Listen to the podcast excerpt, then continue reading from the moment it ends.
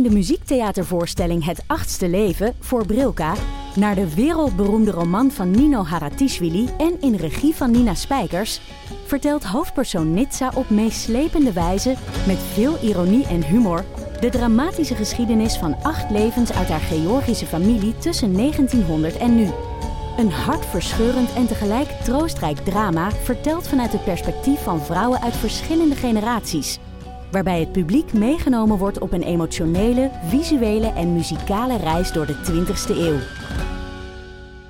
Koop je tickets voor het achtste leven via oostpol.nl.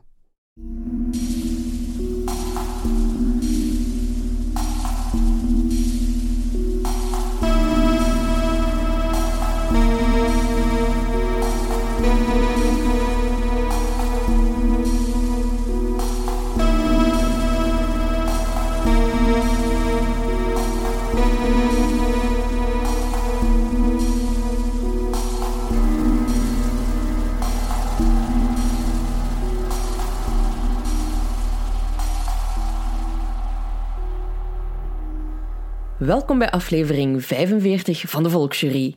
Wij zijn Laura en Silke, nog altijd in quarantaine. Ja, het gaat nog even duren. Ja, we, zeiden, we waren eigenlijk net voor de opnames aan het, uh, aan het vertellen. Het is aflevering 45 en we vrezen dat we aflevering 50 gesplitst gaan moeten opnemen van elkaar. Ja, en dat is wel echt jammer, hè? want dat is toch wel weer zo een mijlpaal. Ja, absoluut. In wat, wat we aan het doen zijn. En dat kunnen we niet eens samen vieren. Nee. Heel raar. Hoe is het met u, Silke? Um, ja, ça va wel. Ik heb um, wel een grappige losse vlodder om te vertellen. Ik heb um, sinds kort nog niet zo lang een eigen Twitter-account. Ik dacht, ik ga me daar ook eens op moeien, want met de Volksjury hebben we dat ook.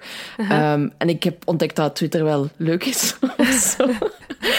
en um, ik kreeg uh, dit weekend opeens een alert van een nieuwe volger op mijn uh, persoonlijke uh, Twitter-account van een gepensioneerde FBI-agent die mij is beginnen nee. volgen. Nee. Ja, en ik, ik heb echt zo geen idee hoe dat hij bij mij is terechtgekomen, hoe dat hij mij gevonden heeft, waarom dat hij denkt, Silke gaan we eens volgen. Zalig. En ze heet uh, Jane Mason en ze is dus gepensioneerd en ze is nu passionate in the fight to end sexual violence against women.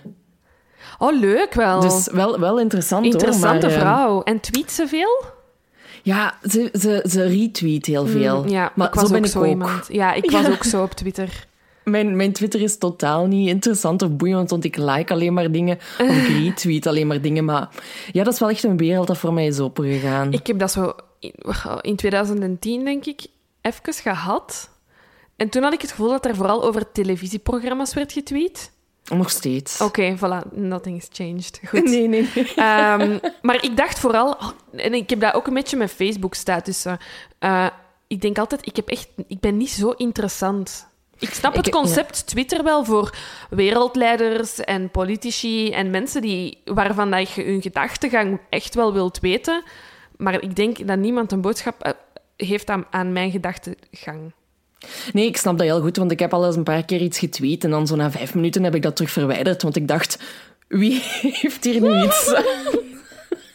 Zo echt zo van, ja, nee, nee dat gaan we, dat gaan we Nee. gewoon terug wegdoen, want ja, het heeft totaal geen meerwaarde. Dus ik, ik vind het vooral leuk om te weten hoe, hoe dat mensen denken over bepaalde zaken die inderdaad gebeuren in tv-programma's en Ja. zo. En ehm, dat vind ik gewoon wel heel grappig om te volgen. Of over bepaalde uitspraken van bepaalde politici of wat dan ook. Vind ik wel boeiend om te volgen. Maar om daar mijzelf in te gaan moeien in die discussies, zover ben ik nog niet. En ik weet ook niet of dat, dat ooit gaat gebeuren.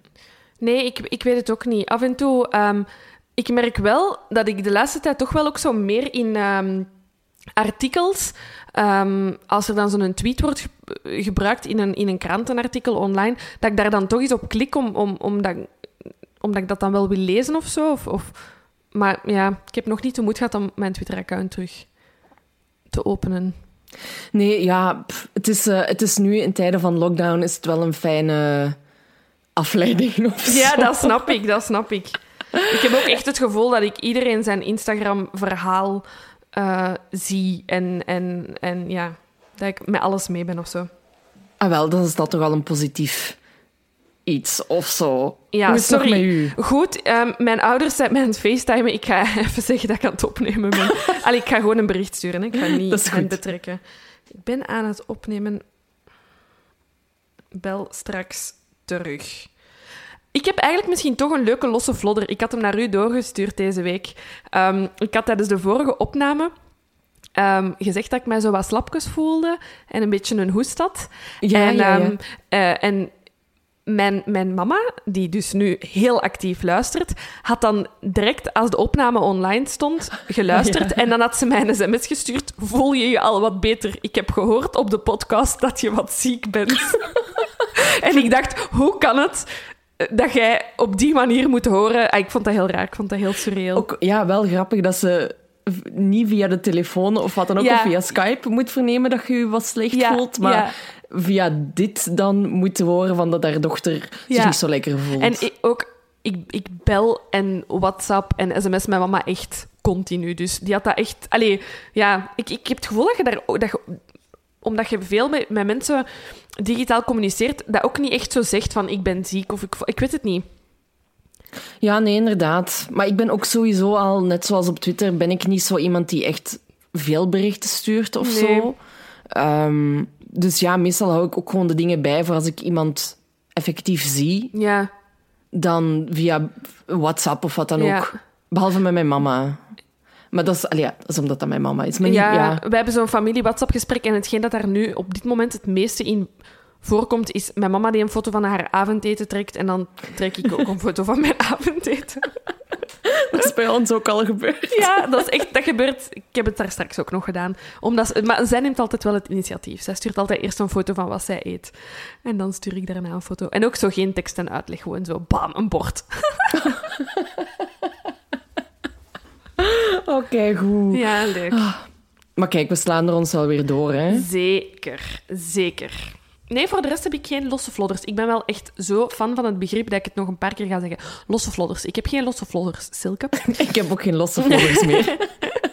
Dan kunnen we eraan beginnen, hè. Dan kunnen we eraan beginnen aan onze 45e aflevering. Ehm, ik heb mogen kiezen. En ehm, ik heb gekozen om nog eens een Belgische zaak te doen. Eh, ik ben in onze de Volksjury discussiegroep op Facebook gaan kijken. Ehm, en je kunt dus nu ook, ehm, of ik heb het net ontdekt, dat kan ook, ehm, klikken. Er staan zo suggesties van gegroepeerde begrippen. En een van die suggesties is suggesties. Ik heb dat aangemaakt. Ah, jij hebt dat gemaakt. I love it. En ik dacht, dat is keigoed, ik ga dat gebruiken. Slim, hè? Smart. Super slim. Dus ehm, ik was even door de suggesties gegaan.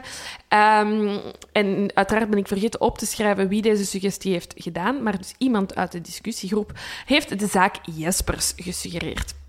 En ik kende het niet bij naam. Eh, maar als ik dan de korte inhoud even eh, was gaan opzoeken, eh, herkende ik de zaak wel. Ehm, heel kort, het gaat over Guy Jespers. Dat was een Belgische onderzoeksrechter die in 78, 1978, dus een tijdje geleden, tot 20 jaar cel ehm, is veroordeeld omwille van een moordpoging en een diefstal. Dus het is een beetje een rechter die voor het gerecht is gedaagd. Tam, tam, tam. Ehm, ja, en voor, qua, qua bronnen hebben, hebben wij... Allee, denk dat ik voor ons beiden spreek. Mhm. Ons heel erg gefocust op, op, op artikels van de VRT, een documentaire ook van de VRT uit 2004. Ehm, en ik heb ook ehm, een thesis halve gelezen, Ja. echt een kwart, van eh, iemand eh, die Rebecca de Smet heet en eh, rechten studeerde en hier, ja, als ik het goed heb begrepen, in haar thesis ging onderzoeken hoe dat het is als iemand die voor de rechtbank werkt, Ja. zelf voor de rechter moet verschijnen. En zij heeft zich ook gebaseerd op een boek dat over heel deze zaak ging, het Ja. proces Jespers van Geert van Doornen. Dus eh, ja, interessant wel. Dit is altijd mijn grootste angst geweest. Ik- ga mijn, mijn nader verklaren. Eh, ik Ja. herinner me, ik, dus ik heb ehm, net als jij master in de journalistiek gehaald aan de VUB. Ehm, en het ergste onderdeel van mijn masteropleiding vond ik de thesis. Eh, ik, ik kon mezelf daar niet toe motiveren. En ehm, ik, omwille van veel omstandigheden heb ik die op twee weken tijd geschreven. Wat? Ja. Ehm, ik ben echt, ja, ik, en ik weet niet, ik ben echt niet zo iemand dat uitstelgedrag heeft. Of, maar in, die thesis haalde echt het slechtste in mij naar boven. Dus ik heb echt gewoon dagenlang gegaan, gegaan, gegaan. En ik zie mij echt nog, dat is echt, dat is echt een trauma. Hè? Want ik ben iemand dat graag, als ik zeg dat ik ergens op tijd wil zijn, ben ik daar een kwartier op voorhand. En ik ben echt heel georganiseerd, zeker als het op, op schoolvlak of op werkvlak aankomt, of administratie of zo. Ehm, dus ik, ik kan mezelf niet meer herkennen in de persoon dat ik op dat moment met die thesis was. Maar ik zie mij echt nog vanaf mijn kot in Brussel op de metro stappen naar de VUB, dus de uh, Universiteit in Brussel. En mijn inleiding schrijven op de metro op de dag van de deadline. Ja, en ik ben gelopen naar de bibliotheek om die digitaal te gaan indienen.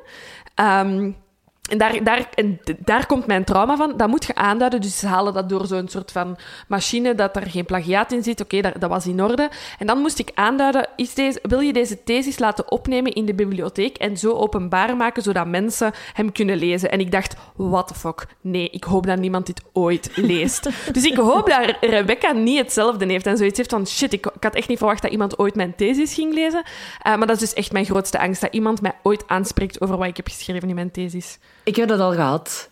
Um, ja. Op, uh, op, LinkedIn, of all places. Oh my um, god.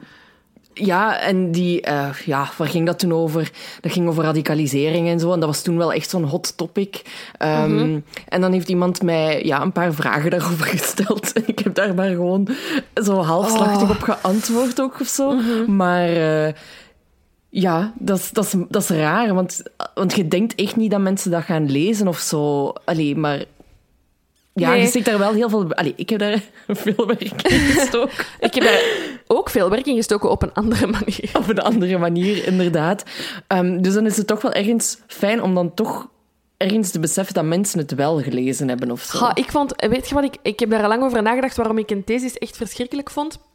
En ik denk dat dat is... Ik, kom, ik heb uh, um, een bachelor in de taal en letterkunde gedaan. Uh, Nederlands, uh, theater, literatuur en uh, filmwetenschappen.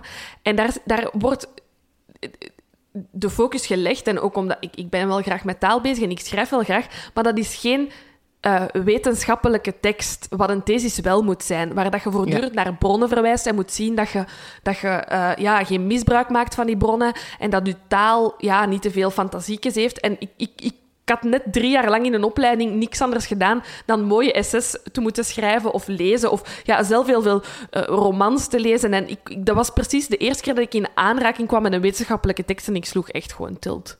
Oh, maar ik heb dat ook gemerkt. Ik heb dat ook heel erg moeten afleren om niet te academisch te, ja, te moeten schrijven. Dat, dat, is dat, echt, dat uh, lag mij echt niet. Ja. Maar bon, we zijn er vanaf. Hè? We zijn er vanaf. Maar dus ik hoop echt van harte dat, één, als Rebecca al luistert, of als iemand daar dat weet dat zij dit is, en, en dat hij nu ook zo denkt van, oh shit, uh, iemand heeft mijn thesis, of twee mensen hebben mijn thesis gelezen. Ik wou wel even zeggen, het was super helder. Ja. Um, heel goed geschreven. Uh, ik heb er heel veel aan gehad. Um, en ik kan mij niet voorstellen dat iemand ooit tegen mij hetzelfde zou zeggen als wat ik nu tegen Rebecca heb gezegd. Ach, het zal wel echt niet zo erg zijn als dat je denkt. Nee, nee het, lijkt, het, het leek mij wel een fantastisch, uh, uh, een fantastisch onderwerp om mee bezig te zijn uh, voor haar thesis. Um, ik, ik, we hebben dus kort, ik heb kort even gezegd wie dat um, Guy Jespers is. Um, en, maar nu zou ik eigenlijk gewoon eens willen beginnen aan het, aan het verhaal. Ja. En het hele verhaal, de hele affaire van Jespers, um, ja, wij zijn te jong, we hebben het niet meegemaakt. Ik hoop dat er mensen zijn dat het wel hebben meegemaakt. Ik zou heel graag willen weten hoe dat, dat ja, beleefd is geweest in België. En vooral ook in Gent, hè? Ja, in het, ja het speelt zich dus af in het Gentse. En um, Rebecca schrijft in haar thesis, het zou het scenario van een Hollywoodfilm kunnen zijn. En ik, echt waar, I couldn't agree more. Um, want we zijn 20 februari 1977... Uh, in Gent. En um, Jackie van Rentegem is een uh, figuur. En die wordt uh, aan de Gentse Rooigemlaan door een rijkswachter tegengehouden met zijn wagen. Waarom? Een van zijn achterlichten is kapot. Uh, Jackie is uh, garagist, dus dat is wel spijtig dat zijn achterlicht kapot is als garagist. maar op zich is het ja, is niks bijzonders. En waarschijnlijk, um, als hij zijn papieren had afgegeven, had hij gewoon een boete gekregen omwille van dat kapot achterlicht. Maar Jackie van Rentegem gedraagt zich verschrikkelijk nerveus. En die rijkswachter heeft zoiets van, hier klopt iets niet. Dus wat doet hij? Um, behalve iemand aan de kant zetten en de papieren vragen, het volgende wat ze doen is, stapt eens uit uw auto en doet alle deuren eens open en uw koffer. En daar loopt het, ja, daar begint het eigenlijk. Want de koffer van Jackie wordt geopend en daar zit daar, ja, dat is een schatkamer vol met juwelen, goudstaven, goudstukken, um, Ja. effecten. Alles ter waarde van 13 miljoen Belgische frank. Dat is enorm veel geld. Uh, dus die rijkswachter die heeft dus van, wow, deze kan niet. Alles wordt in beslag genomen en met het overladen van, van alle goederen van de wagen treft die een uh, rijkswachter een map aan met daarop de naam van Guy Jespers, hè, de persoon om wie deze zaak gaat. Uh, Guy Jespers is een gekend figuur in het Gentse, want uh, hij is onderzoeksrechter. Even kort schetsen wat, schetsen wat een onderzoeksrechter is misschien? Of... Ja, um, wacht, hè. ik had dat hier ook ergens opgeschreven. Um, een onderzoeksrechter die gaat, als er aanwij aanwijzingen zijn van een misdrijf, um, gaat die eigenlijk op vraag van de procureur des konings mm -hmm. of van het slachtoffer via een burgerlijke partijstelling uh, een onderzoek opstarten. Ja. En die kan dan ook ja, de daders of de verdachte uh, gaan ondervragen en zo. Die kan ja. uh, ervoor zorgen dat er een huiszoekingsbevel wordt uitgevaardigd en dat soort dingen. Dus wat eigenlijk nu had gebeurd, ja. was dat de Rijkswachter naar Jespers had gebeld om te zeggen: Meneer de onderzoeksrechter, ik heb hier een verdachte uh, wagen aan de kant gezet met een schat. Maar omdat in die koffer, ja, ik blijf het een schat noemen, gewoon, er zitten goudstukken en juwelen en goudstaven ja, in. Dat is echt maf, een schat in mijn hoofd. Um, maar ja, die Rijkswachter kan niet naar Jespers bellen, want Jespers zijn naam staat op een van de mappen in de wagen. Uh, dus hij belt naar iemand anders en ja, er gaan direct allemaal alarmbellen rinkelen uh, in het Gentse gerechtsgebouw. Ja, dat verspreidt zich als een lopend vuurtje. Er wordt een verdachte auto aan de kant gezet en een van onze onderzoeksrechters is er misschien wel mee gemoeid. Al snel blijkt dat die kofferinhoud uh, kan gelinkt worden aan een overval enerzijds um, en ja, een ontvreemding uit een bankluis anderzijds, maar dat al die inhoud behoort tot het echtpaar van den Hende Ledoux. Dat is een uh, bejaard koppel. En ja. uh, enkele weken ervoor uh, zijn ze eerst, is de vrouw thuis eerst overvallen. Um, en later is haar kofferkluis in de bank in Gent leeggehaald. Het is ook wel heel interessant hoe dat, dat precies... Um allemaal gegaan is, die, die overval en, uh, en die leegroving van die, ja, van die kluis. Absoluut. Um, want uh, het koppel uh, is dus Maurits van den Hende en Diane Ledoux. En zoals Laura zei, was dat ja, een koppel rijk, maar ook hoogbejaard. Maar het liep ook niet meer zo goed uh, tussen die twee. En uh, begin 1977 moest uh, Maurits naar het ziekenhuis voor een ingreep. Maar ja, de, de dokters dachten dat hem het niet ging overleven. En ja, Diane die dacht eigenlijk dat ze de erfenis ging mislopen. Um, omdat ze onder een soort van scheiding van goederen waren getrouwd. Dus als Maurits zou overlijden, dan zou zij de erfenis niet krijgen. En, allee, of zijn geld niet krijgen en omgekeerd. Ja. Um, dus ja, ze wou daar toch iets voor regelen of zo. Ze heeft dan een, een, een, ja, geld uit de kluis gehaald van Maurits. Maar op, dus op 1 februari 1977, ongeveer een maand later, is ze dan eigenlijk het slachtoffer geworden van een, van een homejacking. Um, en in haar getuigenis zegt ze dat ze overmeesterd is geweest door twee mannen die haar appartement waren binnengedrongen um, en een deel van het geld dat in die kluis zat meenamen. Mhm. Um, en uh, dan uh, ja, zo komt Guy Jespers ook weer uh, in beeld. Um, zij kende, uh, allee, of haar buurvrouw was de moeder van Guy Jespers. En Ja. zij is advies gaan vragen aan, aan, aan Guy van ja, wat moet ik doen? Want ik ben bang dat ik de rest van mijn geld ook uh, ga kwijtraken. Hè? En Ja. Guy heeft haar dan aangeraden om de rest van het geld over te brengen naar een kluis bij de kredietbank uh, Ja. in Gent. En uh, ja, dan zijn ze eigenlijk samen uh, ja, dat geld gaan, gaan afgeven. Ze, hebben nog, ze zijn nog eens gaan checken of dat geld er ook wel daadwerkelijk in zat. Want Diane maakte zich wel echt zorgen daarover. Mhm. um, maar dan is ze nog eens uh, teruggegaan. En dan bleek haar uh, sleutel zoek te zijn. Ja. En dan hebben ze de kluis echt ja, moeten openbreken. En toen bleek dus dat eigenlijk al dat geld weg was. Ja. Dus op het eerste zicht valt het wel te verklaren waarom dat Guy Jespers zijn naam in die kofferbak kan zitten. Want hij heeft die vrouw geholpen. Dus hè, misschien heeft mevrouw Ledoux een mapje bijgehouden van ah ja, hè, Jespers heeft mij die, die bank aange... Hij kan nog wel gelinkt worden op een positieve manier eigenlijk aan die een overval. Maar we zitten natuurlijk met die bestuurder van zijn auto, Jackie van Rentegem. Wie is dat? Van waar komt hij? Hoe komt hij aan die, aan die inhoud? Is hij, is hij eigenlijk ja, degene die, um, die vrouw, mevrouw Ledoux heeft, heeft beroofd? Um, Jackie wordt uiteraard meegepakt voor verhoor. En hij laat al snel de naam ehm, van Luc de Kramer vallen. Ja. Jackie van Rentegem heeft een garage, maar die is eigenlijk niet van hem, maar van Luc de Kramer. En Luc de Kramer is dus eigenlijk zijn patroon. Ehm, en Jackie eh, zegt eigenlijk direct: Ik heb hier niks mee te maken, je moet bij Luc de Kramer zijn. Ja, dus um, dan, ja, Luc de Kramer die wordt dan onmiddellijk gesigned eigenlijk. Um, Want op het moment dat um, ja, Jackie, wordt, Jackie wordt gearresteerd, heeft, heeft Luc eigenlijk het hazenpad uh, gekozen. Um, maar na een tijdje, ja, op 22 februari, geeft Luc zich vrijwillig aan, omdat hij dacht, nu komt de aap uit de mouw. Ja, nu gaan we ze linken. Ja, Guy en hij uh, waren eigenlijk um, goede vrienden. Ja. Want um, Luc, uh, die, ja, die kende eigenlijk Guy van, omdat Luc had dus ook een garage en Guy was daar al eens geweest en zo waren ze aan de praat gekomen. Mm -hmm. um, en Luc was nogal een louche figuur ook. Hij had heel mooie praatjes en zo, maar hij was ook wel, allee, hij was al eerder in aanraking gekomen met het recht, met het gerecht voor fraude en dat soort toestanden allemaal. En ja, hij, hij was dan te weten gekomen, of hij wist dat al, dat Guy natuurlijk een magistraat was. En als ze dan bevriend zouden worden, wist hij van oké, okay, Guy kan mij misschien wel eens uit de nood helpen als er iets is. Um, of als ik iets uitgestoken heb. Um, en ja, maar het is eigenlijk nooit echt geweten wat Guy bij Luc zocht. Nee, het is heel raar, hè? want anders misschien moeten we nu even ook Guy zijn een achtergrond schetsen. Ja. Uh, dus Guy Jespers wordt op 3 juni 34 geboren in Warschau um, als zoon van een Poolse vlasbaron. En ik vind dat er niks Vlaamser klinkt dan Guy Jespers, maar blijkbaar heeft hij dus toch ja. Poolse roots. Uh, maar hij groeit in het Gentse op in een financieel zeer welstellend milieu. Hij erft het hele familiefortuin, dat uh, voor uh, heel veel eigendommen uh, in Gent, uit veel eigendommen in Gent bestond. Um, en Guy Jespers, ja, gewoon een, knappe, schone man.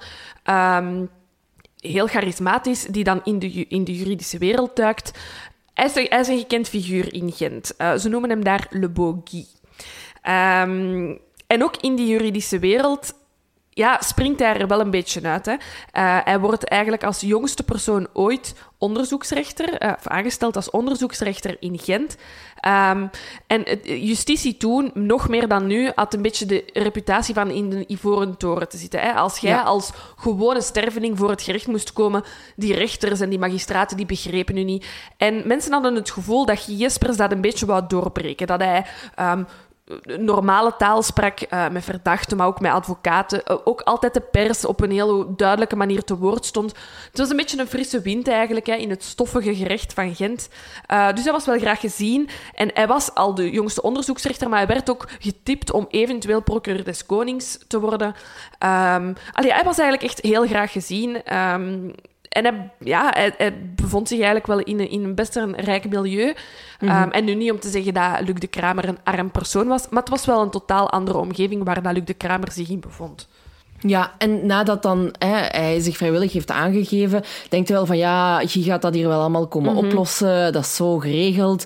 Um, maar ja, dan blijkt eigenlijk al snel dat Guy hem niet te hulp komt. Hè? Dat is ook nee. wat de politie zegt. Van ja, je moet nu niet rekenen op Guy, want ja, die kennen hem natuurlijk ook allemaal. Mm -hmm. uh, dat die u gaat komen helpen.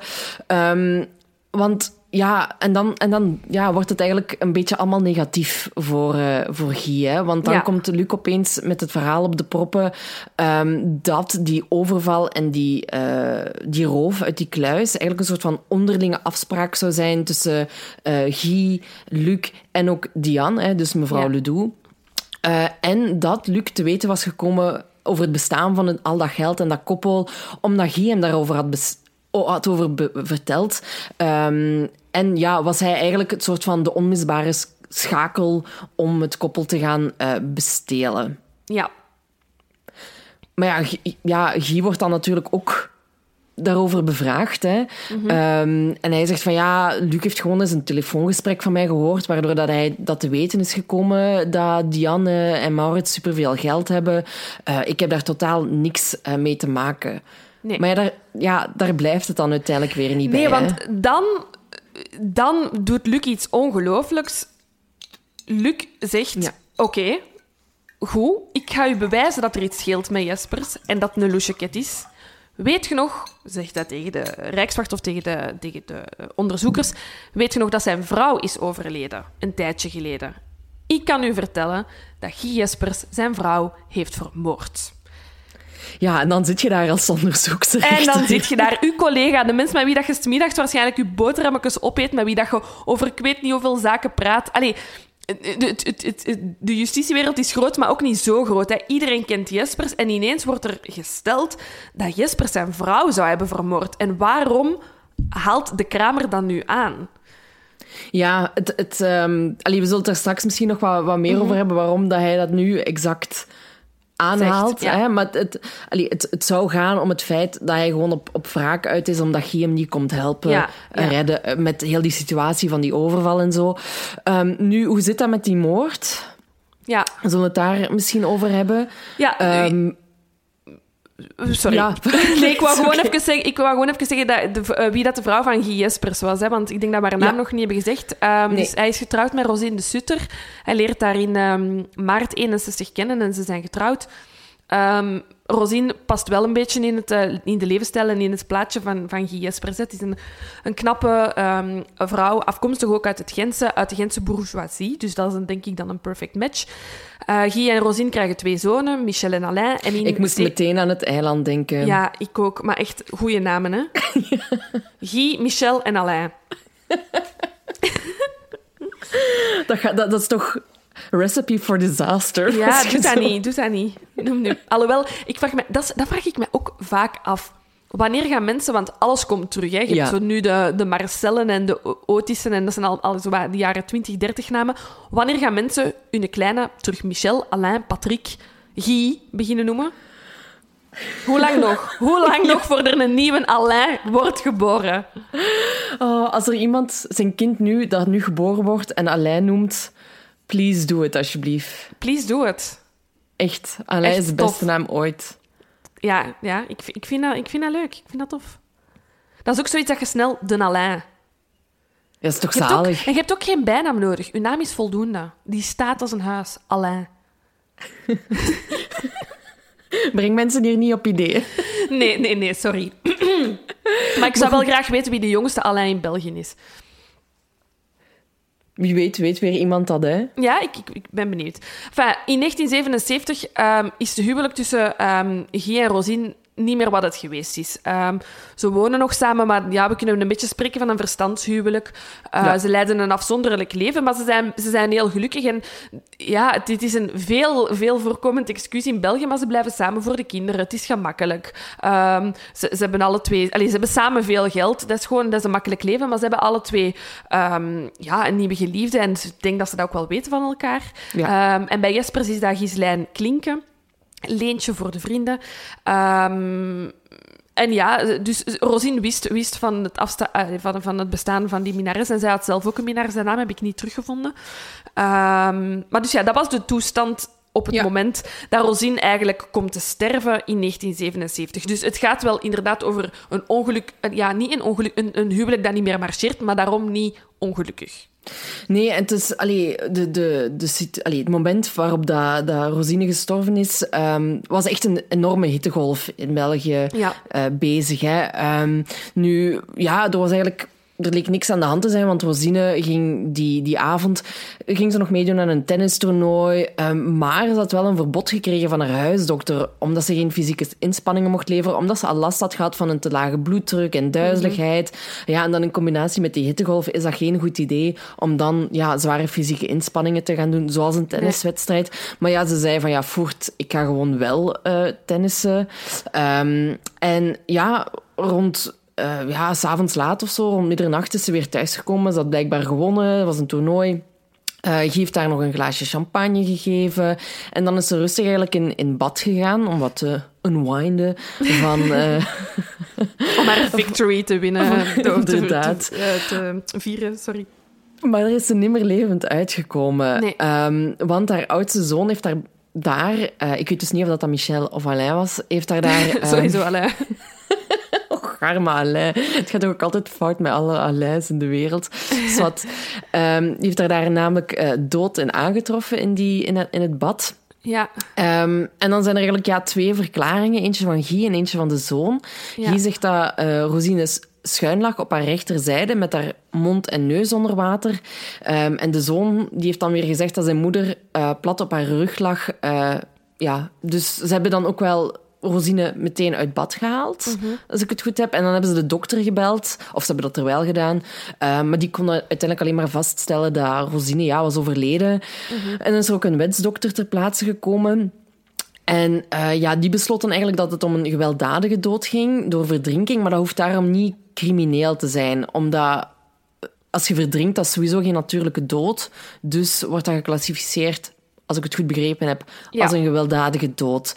Ja. Ehm, en ze hebben Maar zich ook vooral... Ja, zeg maar. En ik wou zeggen, eh, en ondanks het feit dat dat een gewelddadige dood is, wordt er daarom niet per se een onderzoek opgestart. Nee, inderdaad, want ze hebben zich ook vooral gebaseerd op eh, ja, de voorgeschiedenis hè, van Rosine. Ja, ze had last van duizelijkheid, lage bloeddruk. Het was een hittegolf en ze had die zware inspanning geleverd. Dus het kon zomaar zijn dat ze bewusteloos was geraakt eh, Ja. in bad. Er zou ook weinig ventilatie geweest zijn in de badkamer. Ehm, dus de officiële doodsoorzaak luidt hartfalen veroorzaakt door een te lage bloeddruk, uitputting en een verstoorde zoutbalans. Dus het parket besluit ook van dit niet verder te onderzoeken, want het is, niet, het is geen verdacht overlijden. Nee, nee, inderdaad. Tot Luc natuurlijk op de proppen komt met zijn theorie. Hè? Ja. Maar er is ook nog iets met Rosine gebeurd. Ja, want Luc, he- Luc zegt van, kijk, hè, wat dat er in dat bad is gebeurd, ik heb daar een verklaring voor. En ik kan mijn verklaring zelfs staven. Guy wou zijn vrouw dood, want enkele maanden eerder heb ik op aanvraag van Guy een autobom in de wagen van Rosine moeten plaatsen. Die is tot ontploffing gekomen en als bij wonder heeft Rosine dat overleefd. Enfin, als bij wonder. Dat is dankzij Luc, Luxke Ja. zelf, die ervoor heeft gezorgd dat hij die bom zo heeft geplaatst dat hij wel is ontploft, maar dat Rosine op tijd uit zijn auto ging komen. Want eigenlijk begrijpt iedereen Guy de Kramer verkeerd. Luc de Guy- Kramer. eh, sorry, Luc de Kramer verkeerd. Ja. Luc wou er juist alles aan doen om Rosine in leven te houden, ondanks het feit dat Guy Jespers hem zowel bij die autobom heeft betrokken als, wat dat de Kramer later verklaart, bij de ehm, ge- geslaagde moordpoging dan in bad. Ehm, terwijl het, ehm, Luc de Kramer zijn doel was eigenlijk om Rosine in leven te houden. Ja, maar er hebben ook twee deskundigen meteen nadat het gebeurd is eh, die auto onderzocht. Dat was een Mercedes. En die oordeelden eigenlijk dat er helemaal geen kwaad opzet in het spel was. eh, Nee. Omdat de ontploffing was volgens hen gewoon ja, door een, eh, door een mechanisch de effect aan een soort van injectiesysteem of zo. Ik ken echt Ja. niks van wagens, dus ik heb geen idee. ehm. Nee, en, en, en ja, het, het ding is... ehm, Luc de Kramer legt dat dan hè, in zijn verhoren uit, hoe dat hem dat heeft gedaan. Ehm, en die, eh, die bom, eh, of enfin, die een auto die ontploft is, is op het moment van die ontploffing in 75 ook grondig onderzocht geweest. Hè. Er waren verschillende ooggetuigen. En Luc zegt dat dat, ehm, ja, Luc, hè? Ja, Luc zegt dat dat, dat dat echt wel een grote ontploffing had moeten zijn, met veel vlammen. Ehm, Dat wordt dan ook nagebouwd. Eh, maanden later eh, op Luc zijn eh, aanwijzingen. En inderdaad, dat zijn zotte steekvlammen. Hè. Er zijn beelden van in die documentaire. Die een auto schiet direct in brand. Terwijl ooggetuigen op, in 75, op het moment dat een echte autobom dan zogezegd ontploft is, niet eens sprake van vlammen. Een klein beetje rookontwikkeling. Dus het was niet zo raar dat Rosine uit die auto ehm, is ontsnapt. En vooral, Rosine is levend uit die auto gekomen. En ook zij sprak niet van kwaad opzet. Zij ervaarde het hele gegeven niet als een moordaanslag op zichzelf. Nee, nee, nee, inderdaad. Ehm, nu, dus dat, is- dat is, het, het, het, het is gewoon allemaal een beetje raar, want het, het is allemaal gebaseerd op wat dat Luc Ja. zegt, dat nu Ja. alles in gang wordt gestoken. Ja. Want hij verklaart ook, als we dan teruggaan naar Rosine, die in bad wordt aangetroffen, ehm, zijn theo ay, de theorie van Luc ehm, daarover is dat Guy Rosine gedrogeerd zou hebben eh, en dan vervolgens verdronken zou hebben in bad. Want eh, ja, Guy heeft blijkbaar op de avond van de zogenaamde moord Luc gebeld om te zeggen van, joh, je moet echt dringend komen. En dat toen Luc arriveerde, Guy in de, in de hal stond met, eh, met Rosine in zijn armen. Eh, en dat hij dan, ja, Rosine was zo ja, half bij bewustzijn. Ehm, en hij is dan naar de badkamer gegaan met haar en heeft de deur op slot gedaan. En Luc zegt dan nog dat hij Guy gesmeekt heeft om het niet te doen. Maar dat even later de deur weer open ging en uh, Rosine dood in bad lag. Ehm, en het motief volgens Luc zou zijn dat Guy ja, gewoon een nieuw leven wilde met uh, Leentje. Hè. Ja. Um, en daardoor, wat, wat ook opmerkelijk is, niemand spreekt nog over die overval. Nee. En, die, en die roof van, van wat er in die kluis zat. Dus alles wordt nu meteen op Luc op Guy gegooid. Amai, sorry. Ja, op um, Guy. En, en, ja. en ja, er wordt eigenlijk gewoon een onderzoek opgestart, gewoon op basis van de verklaringen van, van Luc de Kramer. Want ja, Rosine is al, enkele, uh, is, al, is al enige tijd dood eigenlijk, al negen maanden. Ja, um, ja die is begraven. Um, en een heel onderzoek wordt eigenlijk aan de hand van de verklaringen um, van Luc de Kramer opgestart. We zijn we, we, hebben nog altijd een, een, onze derde persoon, Jackie, Jackie van Rentegem. Um, hè, de persoon die daar met een uh, auto met, uh, met de schat in de uh, koffer rondreed. Um, en die wordt door Luc de Kramer er nu ook weer bijgehaald. Die zegt, los van die een overval, heeft, gaat Jackie mijn verhaal van de autobom kunnen bevestigen. Dus Jackie wordt verhoord een eerste keer over de autobom. En Jackie bevestigt inderdaad, hij heeft samen met Luc aan een autobom gewerkt. Um, maar hij wist niet voor wat het was, waar die toe diende. En hij heeft ook nooit de link gelegd uh, met de ontploffing in de wagen van Rosine. Um, en als die feiten dan uh, tijdens zijn verhoor aan elkaar worden gelinkt door de onderzoekers, zegt Chucky direct: Sorry, nee, ik ben er echt vrij zeker van dat er geen moordaanslag is geweest op Rosine met die autobom. Daar geloof ik niks van. Ja, het is dan toch weer maf dat die twee elkaar ook weer gaan tegenspreken daarin. Ja, hè? Maar uh, ja, zoals we later gaan zien, zijn er wel mensen die hun verklaringen later weer gaan aanpassen en zo.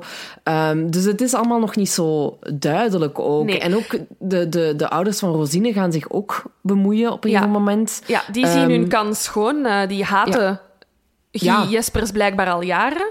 Ja, inderdaad, omdat die hadden zoiets van, ja, dat die, dat, die relatie is stuk en ze moeten... Allee, die, die, die hadden echt zo het gevoel dat ze... Dat hij, ja, Rosine gewoon echt slecht behandelde en zo. Terwijl, hoe dat ik het heb begrepen, zij wel een goede verstandhouding hadden. En mm -hmm. oké, okay, het is nu nog steeds niet vanzelfsprekend om een ander lief te hebben dan met, dan met iemand waarmee je getrouwd bent. Dus laat staan dat het in de jaren zeventig mm -hmm. uh, goed was of oké okay was om dat te doen. Um, en zij geloofde dus ook totaal niet dat het om een ongeluk ging, dat Rosine was verdronken in bad. Um, en ze baseerden zich daarvoor op twee feiten. um, en dan denk ik, oké. Okay, um, ja zo zou Rosine nooit een bad hebben genomen op zondag, hoogstens een douche. En dan denk ik, oké, okay, wij, wij sturen wel veel berichtjes naar onze mama's en zo, maar gaan wij ook echt exact sturen wanneer dat wij een bad nemen of een douche? Nee. Nee, nee hè? Nee. Dus dat vind ik, uh, vind ik een beetje een rare... Allee, een raar argument. En zeggen ze, um, Rosine die had een specifieke armband. En daarmee zou ze ook nooit in bad gaan of in de douche stappen. Ze zou die altijd uitdoen. En toen ze, ja, toen ze gevonden werd, had ze die wel nog aan. Dus voor hen is dat een teken dat iemand haar in bad heeft gelegd. Ik vind, dit, ik vind dit heel raar. Zeker inderdaad, wat dat gezegd. We zijn in de jaren zeventig. Uh, in mijn gedachtegang uh, stoppen ouders in die een tijd met hun kind naakt te zien op hun tien of zo. Um, allee, er wordt, allee, maar dat is toch... Er wordt toch met heel veel schroom met lichamelijkheid omgegaan in de jaren zeventig. Dus ik kan me gewoon niet voorstellen... Allee, Rosine is een getrouwde vrouw met twee kinderen, een eigen leven. Dat die haar mm. ouders nog weten wat dat die haar badgewoontes zijn. Ja, dat vind ik echt heel maf. Toen ik dat las, toen dacht ik, dit, dit, dit is toch gewoon puur verzonnen. Oké, okay, misschien dat Rosine altijd een douche nam toen ze nog thuis woonde, of weet ik veel. Um, maar goed, ik neem... Ik neem ook wel eens een bad. Dat is niet vaak, maar ik doe dat wel eens om te unwinden van alle stress en malaises in mijn leven. Dat, uh, ik, heb, ik heb vanmiddag een bad gepakt. Ah, wel, kijk. Zie? Kijk, het gebeurt niet vaak, maar het gebeurt. En mijn mama weet dat niet, hè? ik heb ze dat nog niet gezegd. Misschien moet je dan ook eens een foto van je bad gewoon sturen, zonder verdere uitleg. kan ik doen. Kan ik doen. Nee, ik vind het heel raar. Ik denk dat die ouders, wat ik wel begrijp, is... Het is een... Um, inderdaad, dat moet als een shock gekomen zijn dat hun dochter is overleden. Zeker op zo'n manier. En dan wilt je antwoorden weten. Zo gaat mm. dat. Het is, het is heel onnatuurlijk om als ouder je kind te begraven.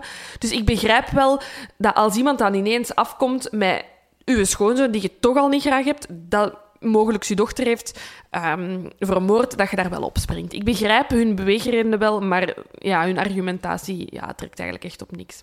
Ja, ja, ja, inderdaad. Maar ja, goed, het, het behaalt eigenlijk allee, voor Guy niks uit, want hij wordt, uh, ja, hij wordt op een gegeven moment wel gewoon gearresteerd. Hè, op, ja. uh, 29, op 27 februari 1977. Dus het gaat eigenlijk vrij snel allemaal. En ja, meteen wordt, springt de pers daar ook op. En dat is echt meteen nationaal nieuws, omdat het natuurlijk over, zo, over een onderzoeksrechter gaat. Ja. Die, die steekt normaal zelf criminelen in de bak.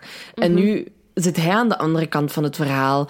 Um, en uh, ja, hij wordt dus gearresteerd, maar op dat moment die avond is nog niet meteen duidelijk waarom dat hij gearresteerd wordt. Mm. Um, en ze geven echt een persconferentie de volgende dag om duidelijk te maken dat uh, Guy dus ook verdacht wordt van, van moordpoging en moord op zijn vrouw Rosine. Dus het was wel al geweten dat hij iets te maken had met die diefstal en die overval, ja. ook in de pers. Maar nog niks over Rosine. En ja, Guy die, die ontkende natuurlijk uh, uh, alles. Hè. Um, en Guy verklaart eigenlijk in eerste instantie dat dat het een gevolg is van een machinatie. Mm -hmm. En dat woord kende ik persoonlijk nog niet, maar dat is gewoon eigenlijk een, een, een, een fancy woord voor een complot, als ja. ik het goed begrepen ja. heb. Um, maar ja, ondanks dat hij alles bleef ontkennen, is hij wel alsnog overgebracht naar een gevangenis. Um, wat daar eigenlijk ook meteen leidde tot een kleine opstand. Want, zoals ik al zei, hij was normaal gezien degene die de criminelen achter slot en grendel zette. En nu werd hij zelf naar de gevangenis gestuurd. Dus dat ik denk dat echt het... gewoon in een leeuwenkooi worden gegooid. Hè? Ja. Dat is, je komt daar gewoon... Je kent waarschijnlijk iedereen, want je hebt die allemaal zelf vastgestoken. Dat moet echt verschrikkelijk geweest zijn. Ja, dus uh, ik denk dat dat echt niet... Allee, als je ziet um, wat het eindresultaat is van, van deze Ja. zaak en zo, um, dat dit voor Guy echt alles behalve uh, uh, ja, aangenaam is geweest, om het nog maar licht uit te zoeken, Ja, uit te drukken. Ja, en, en, en het is ook gewoon, inderdaad, zoals je zei, de media is daar opgesprongen, wat dat ook iets zeer atypisch was voor die tijdsgeest in België. In België, eh, um, eh, zoals ik eerder zei, Guy was een persoon die uh, de ivoren toren van justitie openbrak. Voorheen, ja, assisezaken, daar, wel, daar werd wel... Um, Allee, of gewoon rechtszaken in het algemeen, niet per se assise, maar rechtszaken in het algemeen werden wel ja, beschreven in de pers. Maar de manier hier, dat, dat, dat is iets ongekend. Hè. Een persconferentie naar aanleiding van een arrestatie. Ja, ja dat, dat was gewoon ongezien.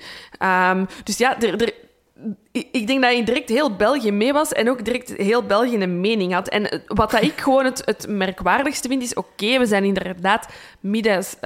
Bijna eind jaren zeventig. Um, dingen zoals DNA-bewijs bestaan nog niet.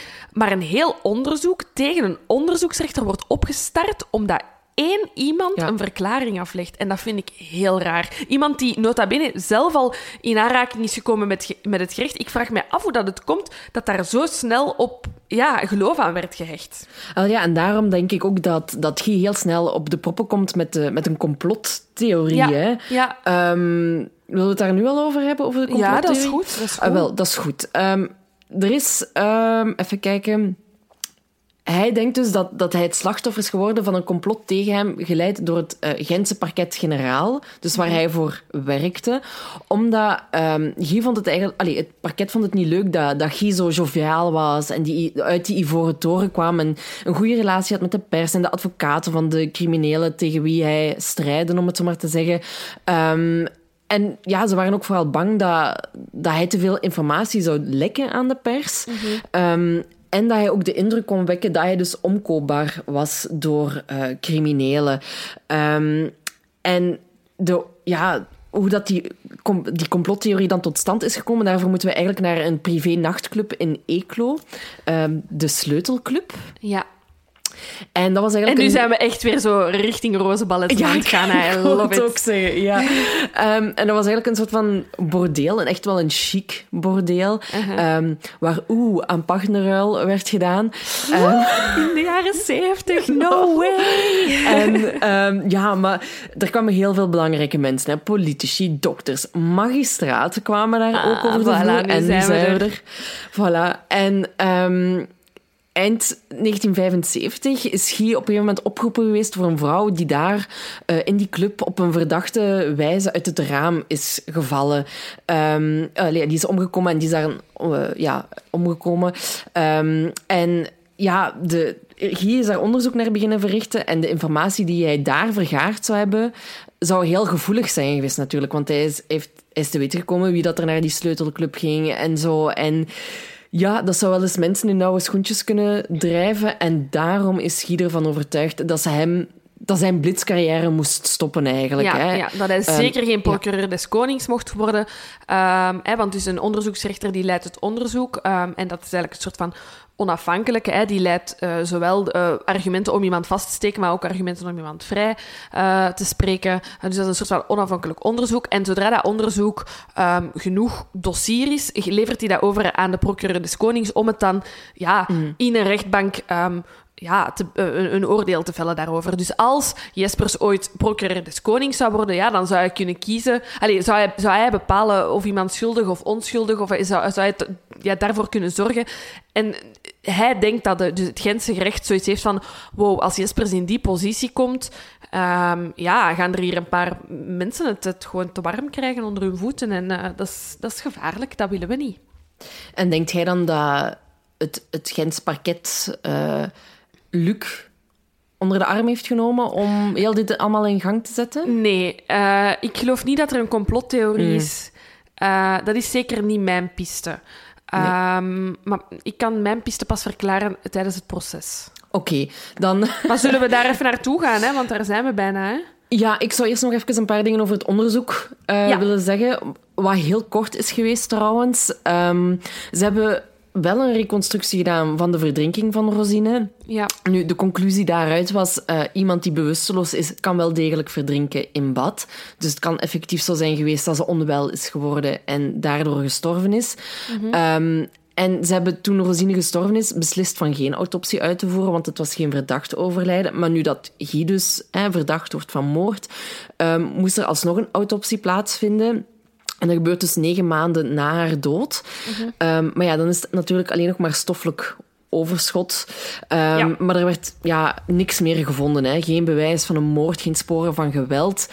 Um, en dan werd die autobom, hè, waar, waar jij het ook al over hebt gehad, uh, ook gereconstrueerd. en ze, on allee, ze, ze onderzoeken die auto ook nog eens.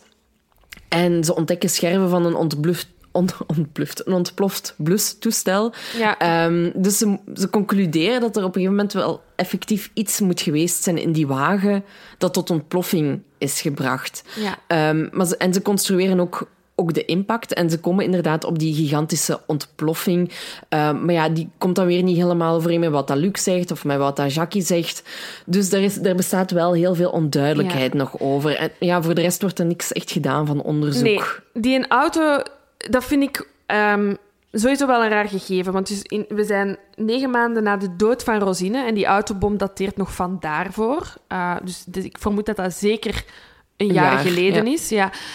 Um, op het moment dat dan dit allemaal naar boven komt. Ik vind het zeer raar dat moest Guy Jespers er voor iets tussen zitten. Moest hij die autobom hebben laten plaatsen, dan zal hij als onderzoeksrechter met zijn duizend lange armen die een auto toch al lang hebben naar de schroothoop verbannen. Die zou toch ja. niet worden bijgehouden, denk ik dan.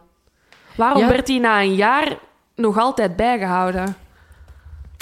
Ja, het is, het is, het is, en ook de plek waar dat hij is bijgehouden is ook um, raar. Hè? Maar daar zullen we zelfs ja. uh, nog op voorkomen, want het proces begint dan inderdaad. Ja, dus echt na slechts tien maanden vooronderzoek, wat dat echt ongekend is. Hè. Ja, ik, ja. Mensen die uit België uh, komen, zullen het wel weten, hè, als er iets gebeurt. Um, dat voor, want er wordt beslist dat, dat de zaak voor assise moet komen.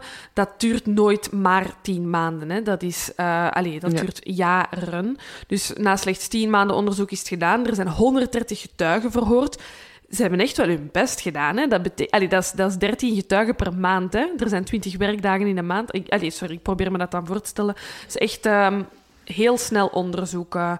Ja. Um, Misschien wel eigenlijk. te snel. Ja, dit, dit spreekt dan weer voor mij wel die complottheorie van Jespers.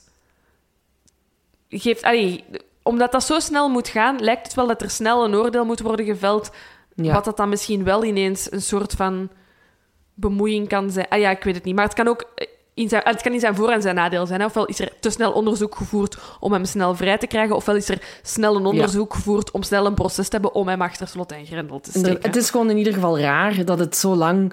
Allee, zo, of niet zo Ja. lang geduurd heeft. Want ehm, het was echt wel op dat moment het proces van de 20e eeuw. Ja. Terwijl, weet je, toen had nog niemand van Dutroux gehoord. Nee. Dus op dat moment was... Allee, als je vergelijkt met wat, wat voor impact Dutroux heeft gehad bij ons, Ja. qua rechtszaak ook gewoon alleen al, moet je dus ehm 20 jaar eerder, of nog niet eens 20 jaar eerder, ehm, ja, naar Gent begeven voor het proces van de eeuw.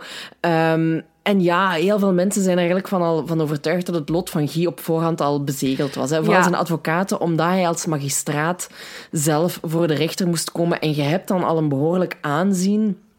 En ze zeggen van ja, je kunt alleen maar vallen eigenlijk op dat moment. Ja, en het is ook echt belangrijk om te... Allee, wat ik ook belangrijk vind, is om te zeggen, inderdaad, oké, het speelt zich af in het Gentse.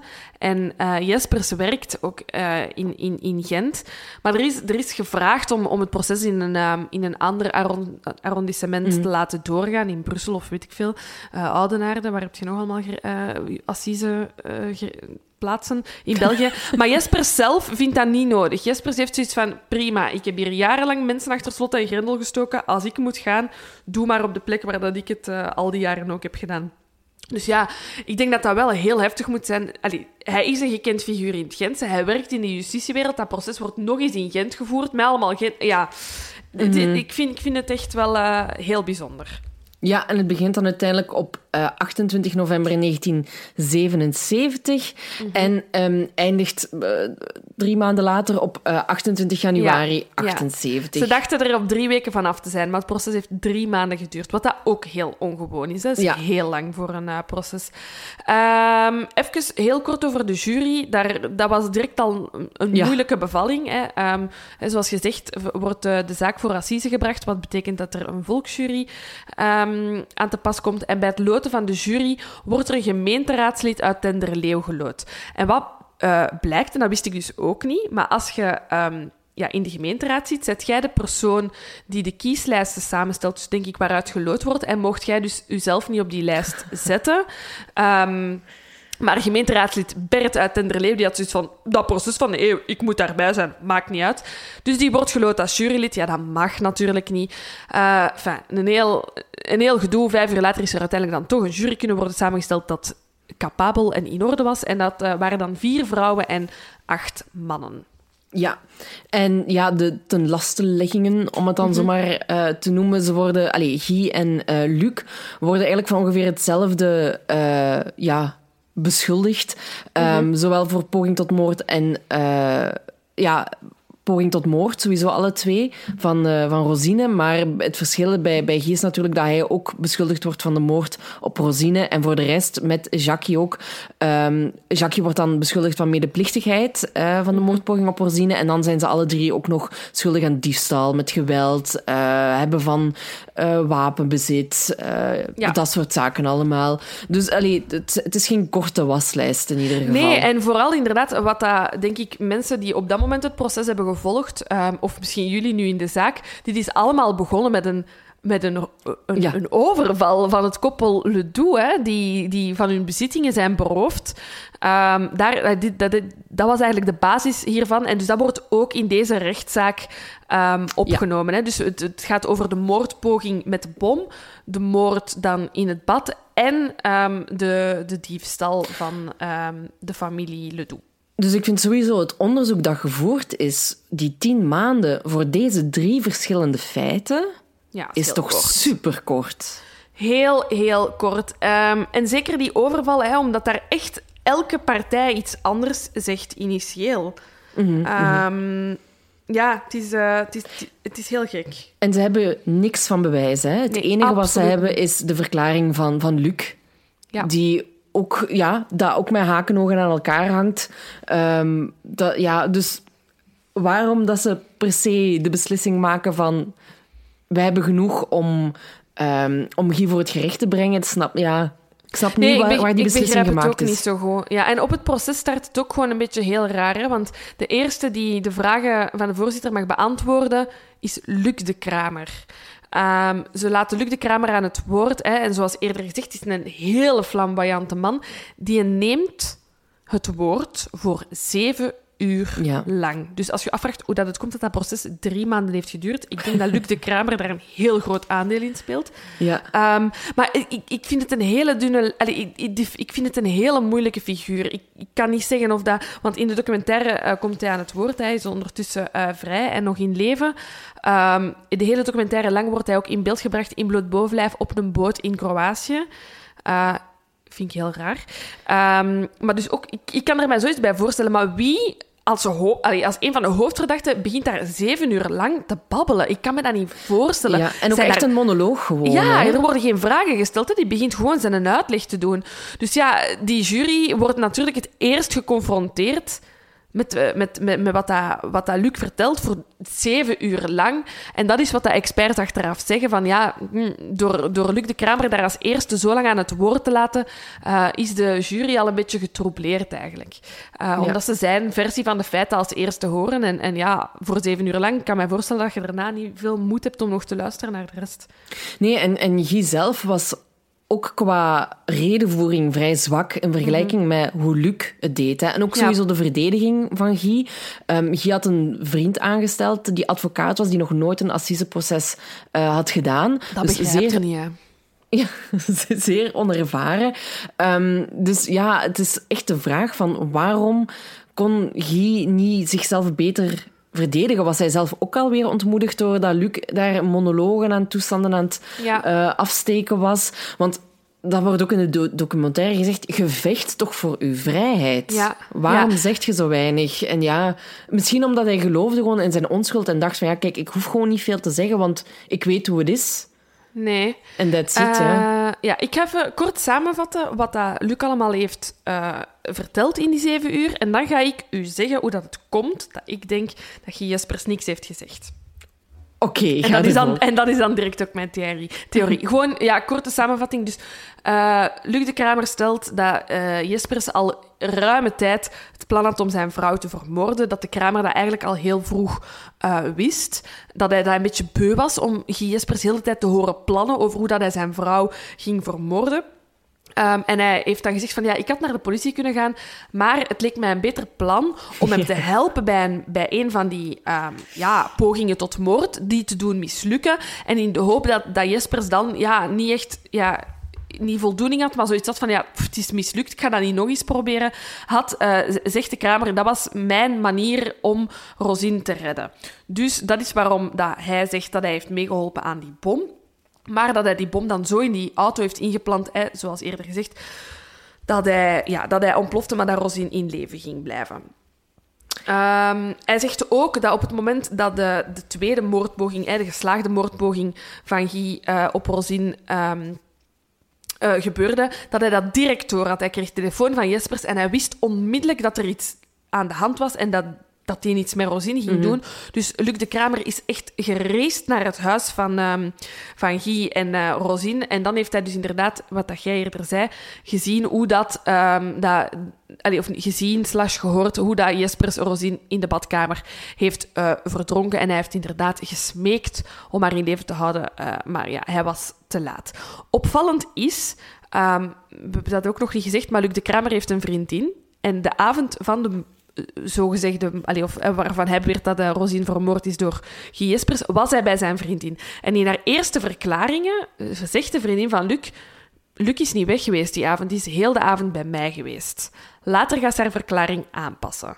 En zeggen, ja, het kan wel zijn dat als ik aan het slapen was, dat Luc alsnog naar Guy is geweest. Bon, ik geef het even mee.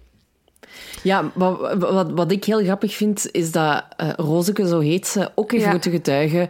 Um, en dat er eigenlijk, hè, ze verandert haar versie. En um, ja, de voorzitter hecht eigenlijk echt totaal niet veel waarde aan haar woorden. Hè. Dus dat zegt al veel ja, eigenlijk. Inderdaad. Uh, ja, het is ook zowel Rozeke, hè, dus de vriendin van uh, Luc, als Jackie passen in de loop van het proces of het onderzoek hun uh, verklaringen aan. Uh, en er wordt gesteld dat, uh, ja, dat weten ze natuurlijk niet zeker, dat Luc de Kramer brieven zou hebben geschreven vanuit de gevangenis naar beide, die niet onderschept zijn door de politie. Um, waarin dat hij dan zegt van dit heb ik verklaard, ziet dat je verklaringen wat aanpast ja. uh, aan de hand van mij. Um, Luc de Kramer stelt nog eens dat inderdaad um, de overval bij Ledoux um, een afspraak was tussen Jespers en Ledoux en dus dat de Kramer was gevraagd om die overval te plegen, maar dat dat dus ja, een afspraak was. En dat uh, ja, eigenlijk Luc de Kramer weer zijn goed hart heeft laten zien en dat allemaal in scène mee heeft gezet om uh, Jespers en de familie Ledoux te helpen. Um, hij zegt dan ook dat hij de sleutel van die bankluis en de slotcombinatie van Jespers zelf zou hebben gekregen. Dus enfin, hij schuift eigenlijk alle schuld in de schoenen van Guy Jespers. Mm -hmm. En uh, na die zeven uur mag dan, allee, of wordt er aan Jespers ge gezegd van oké, okay, nu moet jij je verklaring afleggen. En behalve ontkennen van wat dat Luc heeft gezegd, zegt Jespers niks. Nee, inderdaad. Hij blijft gewoon echt volhouden dat hij uh, onschuldig was. Mm -hmm. um, ook het... Allee, um, Luc heeft ook nog een, een, een raar motief aan, vind ik, waarom dat um, Guy Rosine zou willen vermoorden. Hè. We zeggen al eerder van dat ze, uh, een, een, een, dat ze een, aff allee, een zogenaamde affaire hadden, wat eigenlijk mm -hmm. gewoon een relatie was. Maar... Um, Guy wou niet scheiden van Rosine omdat hij dan alimentatie moest betalen, zegt Luc. Dus heeft hij dan maar 4 miljoen Belgische franken aan Luc betaald om een bom te plaatsen in zijn auto. Wat totaal niet strookt. Nee. Maar waarom, waarom zou hem dan gewoon niet voor het gemak scheiden? En dat is ook zijn verdediging van Guy, van dat, mo dat motief dat slaat op niks. Waarom nee. zou ik zoveel geld investeren in een bom omdat ik niet veel geld wil betalen aan alimentatie. Ja. Um, dus hij, hij, hij, blijft eigenlijk gewoon uh, ontkennen, want hij zegt ook van ja, we gunden elkaar het eigen leven in het belang van onze eigen kinderen. Um, hij heeft wel iets gezegd, hè, maar natuurlijk ook ja. niet, niet heel ja, veel de, van wat niet al geweten was. Wat ik heel bijzonder vond dat hij aanhaalde, of dat vond ik toch wel interessant, is dat hij blijft zeggen, of de, de versie van de Kramer is, um, dat, uh, dat dus Jespers zijn vrouw heeft vermoord in bad. Uh, en Jespers, allez, Jespers zegt, ja, mijn zoon heeft mijn vrouw getroffen in bad en is wakker geworden, s'nachts, van een mug. Het feit dat mijn zoon niet zou zijn wakker geworden van de kramer die bij mij thuis toekomt, ik dat mijn vrouw aan het stikken is, Klopt. maar wel wakker wordt van een mug, is wel heel bijzonder. Uh, dus dat vond ik nog wel een schoon argument. Ja. Um, maar ja, het, het, pleidooi van de Kramer duurt zeven uur. En Jespers, ja, op een hele korte tijd gaat hij door alle feiten en ontkent hij ze gewoon. Um, en toen drong het tot mij door. Of toen had ik zoiets van...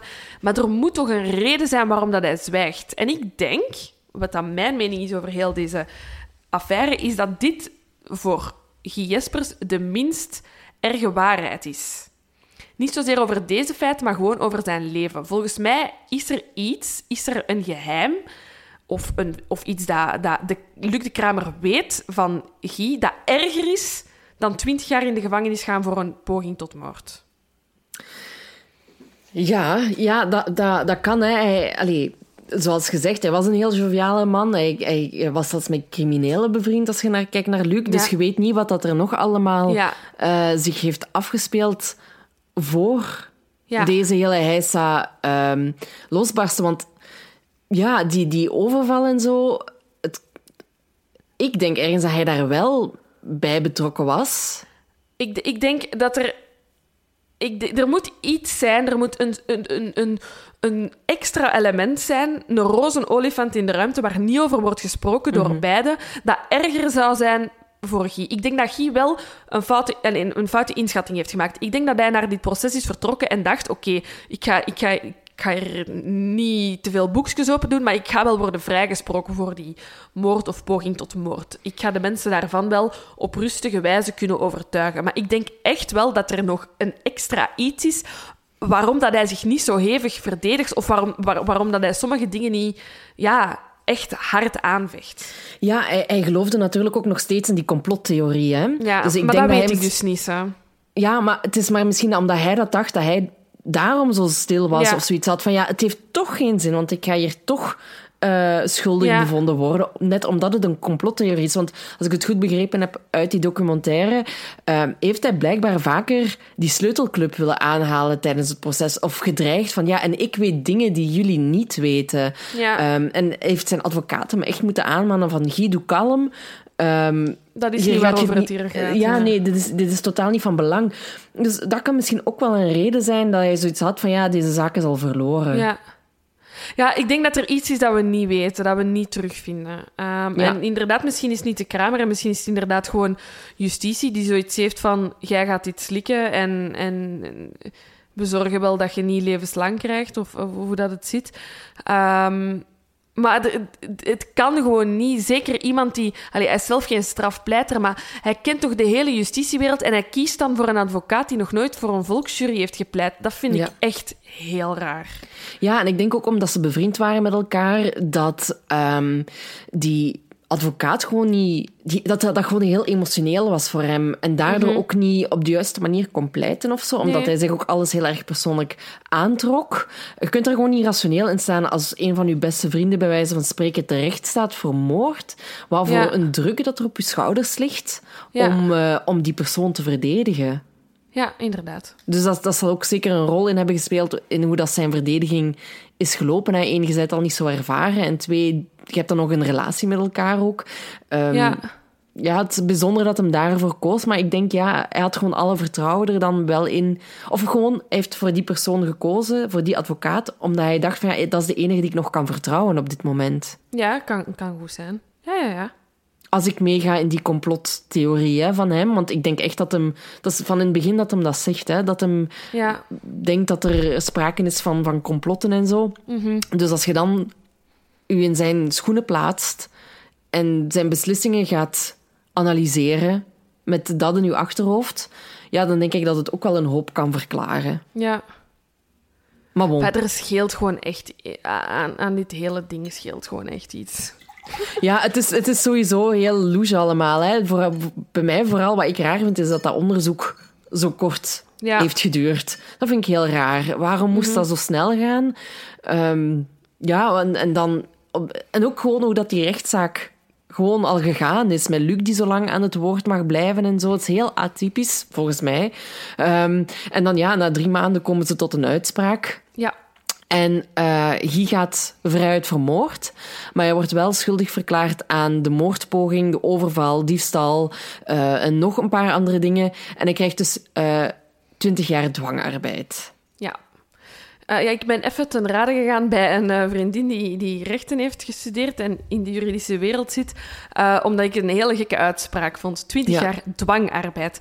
Enfin, het is inderdaad een straf die sinds het begin der dagen in ons wetboek staat, maar eigenlijk gewoon ge- gelijk staat aan een gevangenisstraf. Het is een beetje gelijk de doodstraf ook nog lang is uitgesproken geweest in België, terwijl die niet meer werd uitgevoerd.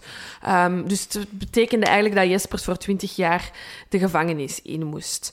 Ehm, en dan voor de Kramer, eh, ja, is toch ook, denk ik, minder meegevallen dan dat hij zelf had gehoopt. Want hij is eigenlijk ook aan alles schuldig bevonden. Hè? Een moordpoging, diefstal, roof, valsheid in geschriften, laster, van alles. En hij krijgt de maximums... ehm, er was een maximumstraf van levenslange opsluiting gevraagd, maar hij heeft dan 15 jaar dwangarbeid gekregen. Wat dat ik ja, best wel dicht vind aanleunen bij de 20 jaar die Jespers krijgt. En ja, ehm, Jackie van Rentegem wordt dan nog schuldig bevonden aan diefstal.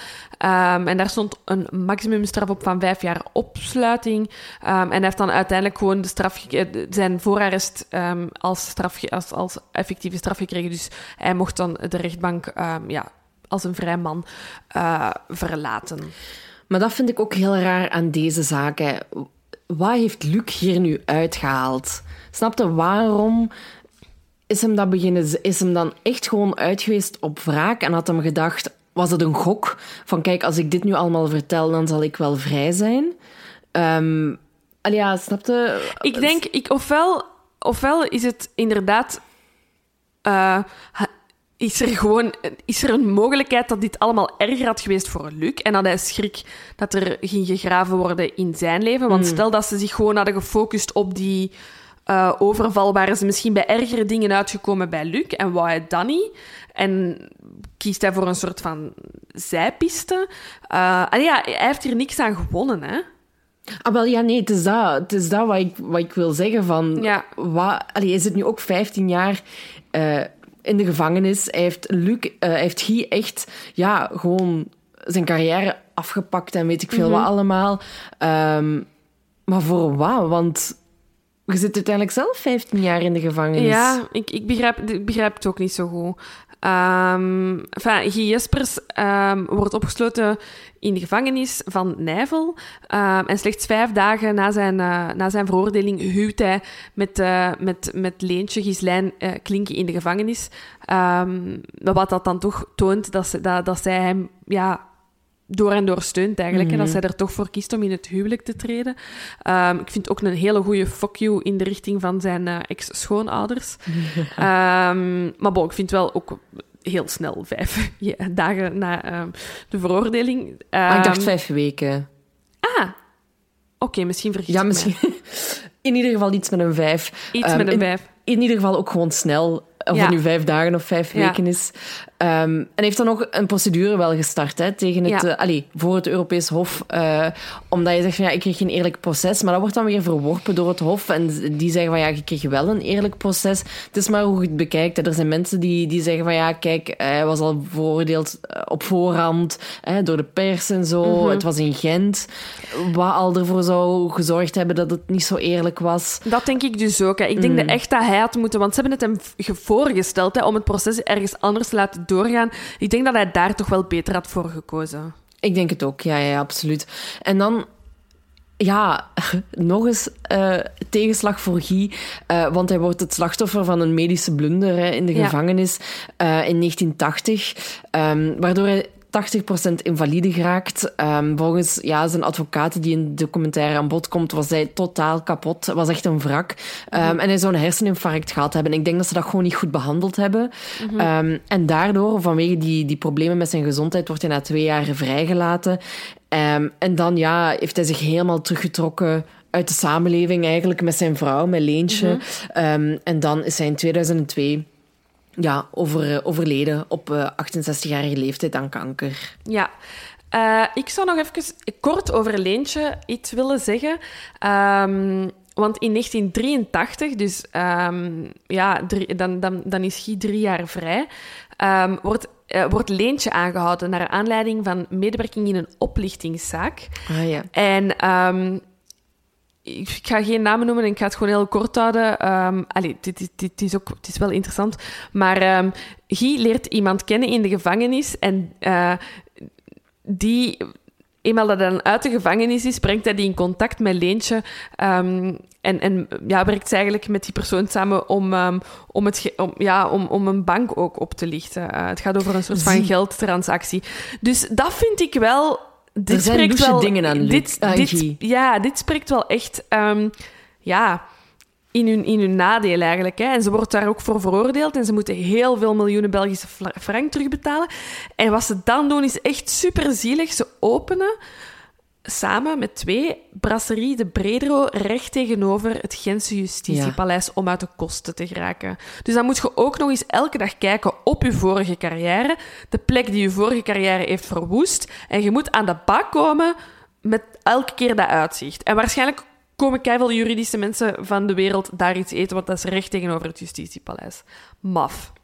Ja, en het wil dus toch echt maar weer aantonen dat er wel iets was met die Guy. Ik denk dat hij, ik denk dat hij gewoon wel ehm, die wereld zeer boeiend en interessant vond. En hij heeft tot dan toe eigenlijk... Allee, zijn jeugd en zo was heel braaf. Zijn familie was heel goed. Allee, weet je, hij is gewoon... Zoon heeft nooit problemen gehad, eigenlijk. En ik denk dat hem ergens wel aangetrokken was tot Het dat criminele. wereldje. Tot, ja, inderdaad, tot, tot dat Ja. douche wereldje of zo. Gewoon Ja, het zou voor, zeker- voor, voor de spanning, hè, of zo. Het zou ook gewoon zeker niet de eerste en het zal zeker niet de laatste zijn.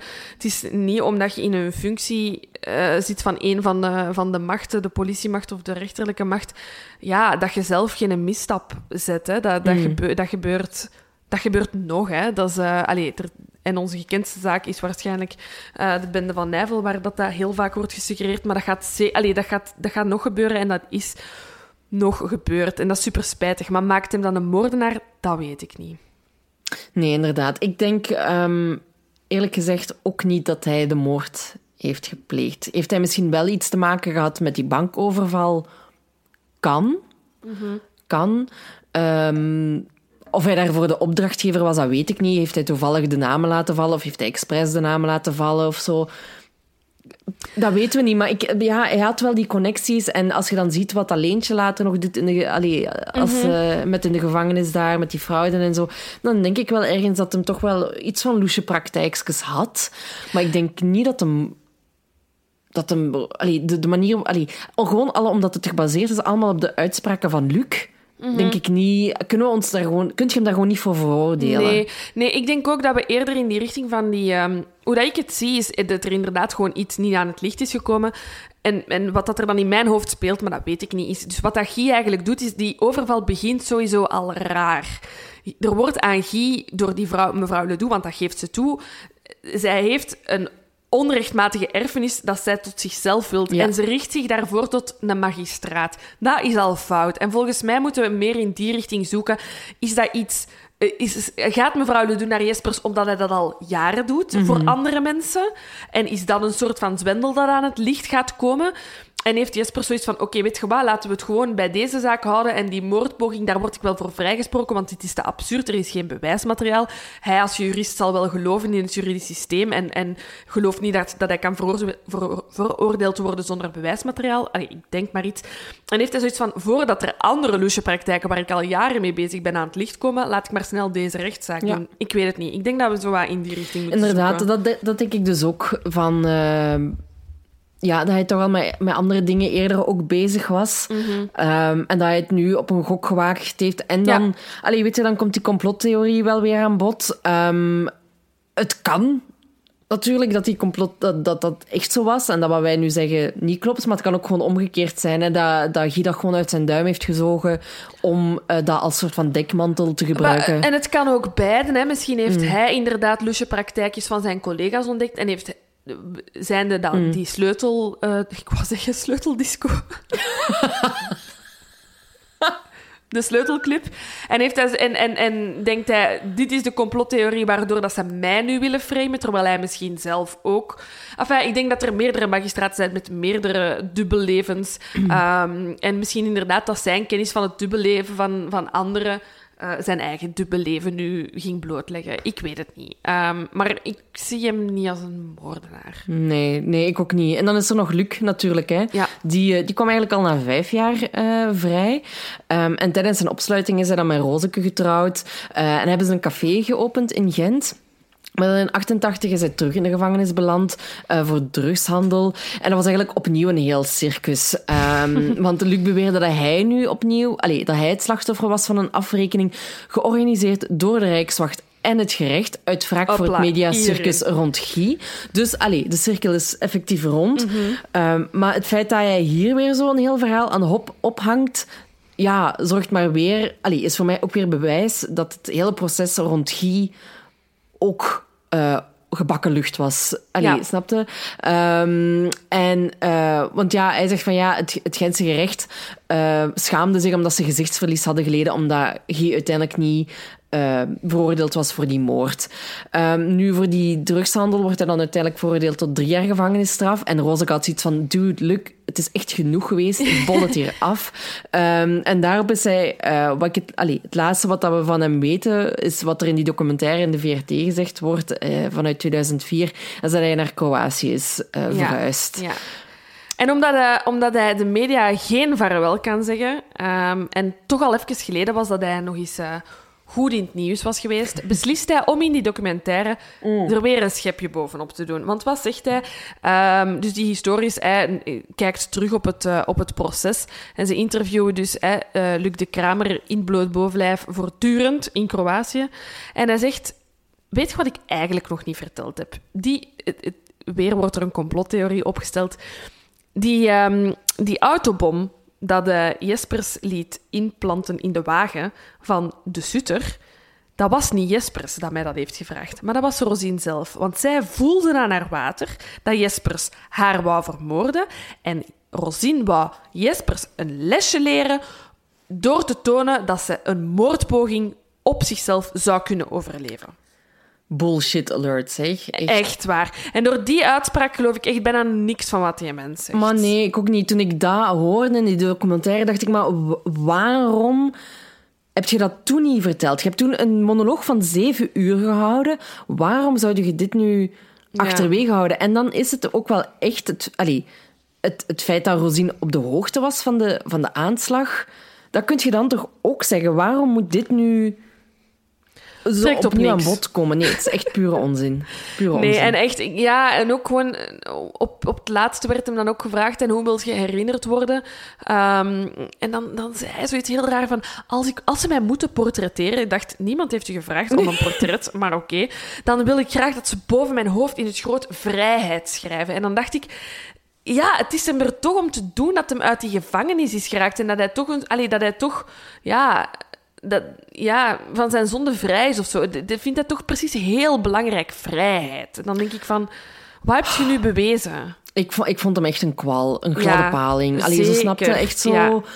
Echt praatjes gewoon. Ja, nee, ik, echt zo, ja, een macho, hè, gewoon. Mhm. Ehm, en op mij heeft het in ieder geval geen indruk gemaakt. Nee, je, absoluut Je kunt er echt gewoon zo meteen door kijken, eigenlijk, door al zijn praatjes. Ja. Ehm, ja, not impressed. Not, not at all. impressed. Nee, ik miste gewoon, um, niet per se in de documentaire, want het is natuurlijk al... Ah, ik heb een elleboog gestoten aan mijn toilet. ik zag het gebeuren. Uh, ja, ik neem nog altijd op in de badkamer, voor wie uh, het wil weten.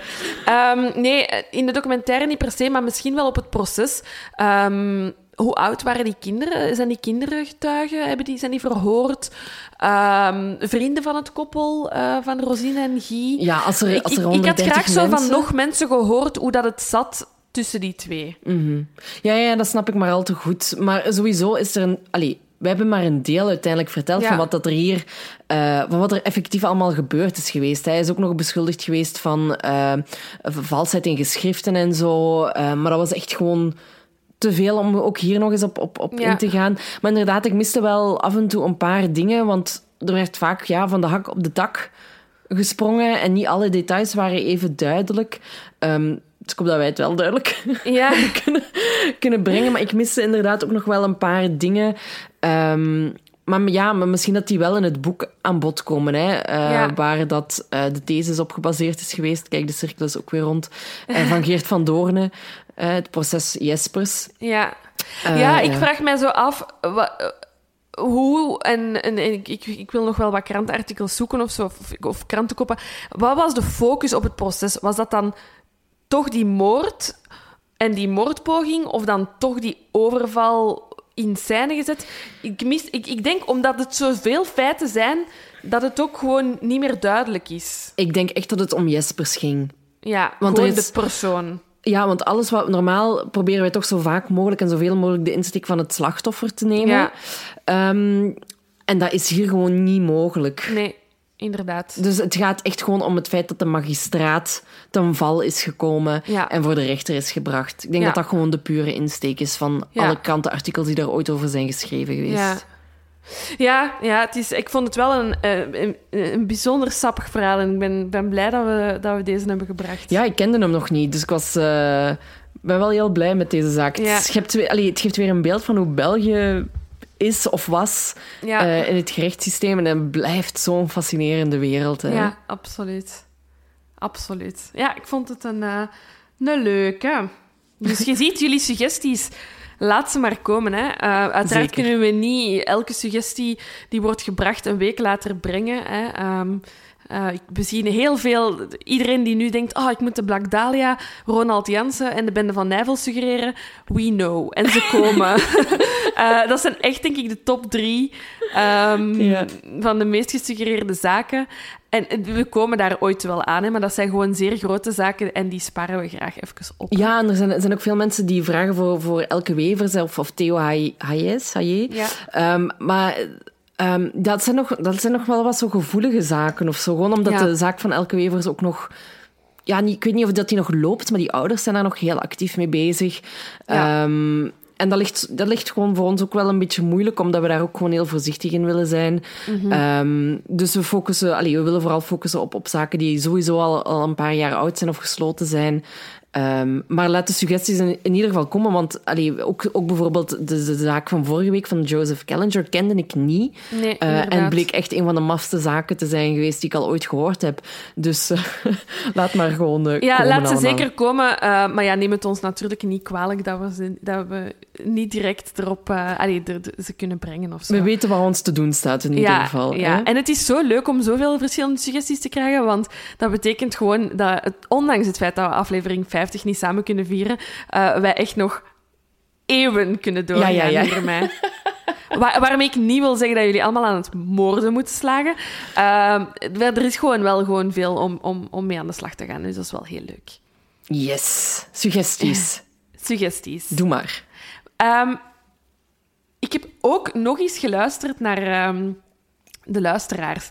Uh, nee, in dat opzicht dat ik al een paar keer um, heb gezien op onze Instagram um, en op onze Facebook uh, dat mensen vragen naar uh, boeken om te lezen over true crime. Um, ook omdat ik een paar uh, keer heb vermeld dat ik op, op mijn reis verschillende true crime boeken heb gelezen. En um, ik was nog maar eens mijn boekenkast aan het opruimen en aan het hersorteren. En toen trof ik een boek aan waar ik enorm van heb genoten toen het pas is uitgekomen. Ik heb het toen gelezen en ik dacht, ah, het is misschien wel een goede suggestie. Het is een fictieboek, maar het gaat over een secte. Dus um, ja, wel heel leuk. Um, het is De Meisjes van Emma Klein.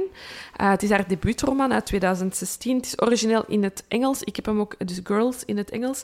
Um, ik heb hem in het Engels gelezen, um, maar vrienden van mij hebben hem in het Nederlands gelezen en vonden het ook een heel fijne vertaling. Dus uh, beide kan. Je kunt het overal kopen op Bol. Je kunt het waarschijnlijk in de Bib. Maar misschien nu in de lokale boekhandel gewoon ja, boeken kopen. Ja, uh, op, ik wou zeggen, je kunt het misschien in de Bib ontlenen. Uh, ik heb gezien dat bij ons in Torpen de Bib een soort van afhaalsysteem heeft geregeld. Dat je oh, toch nog boeken, ja, boeken kunt huren. Um, ja, heel kort. Het speelt zich af in Californië in uh, 1969.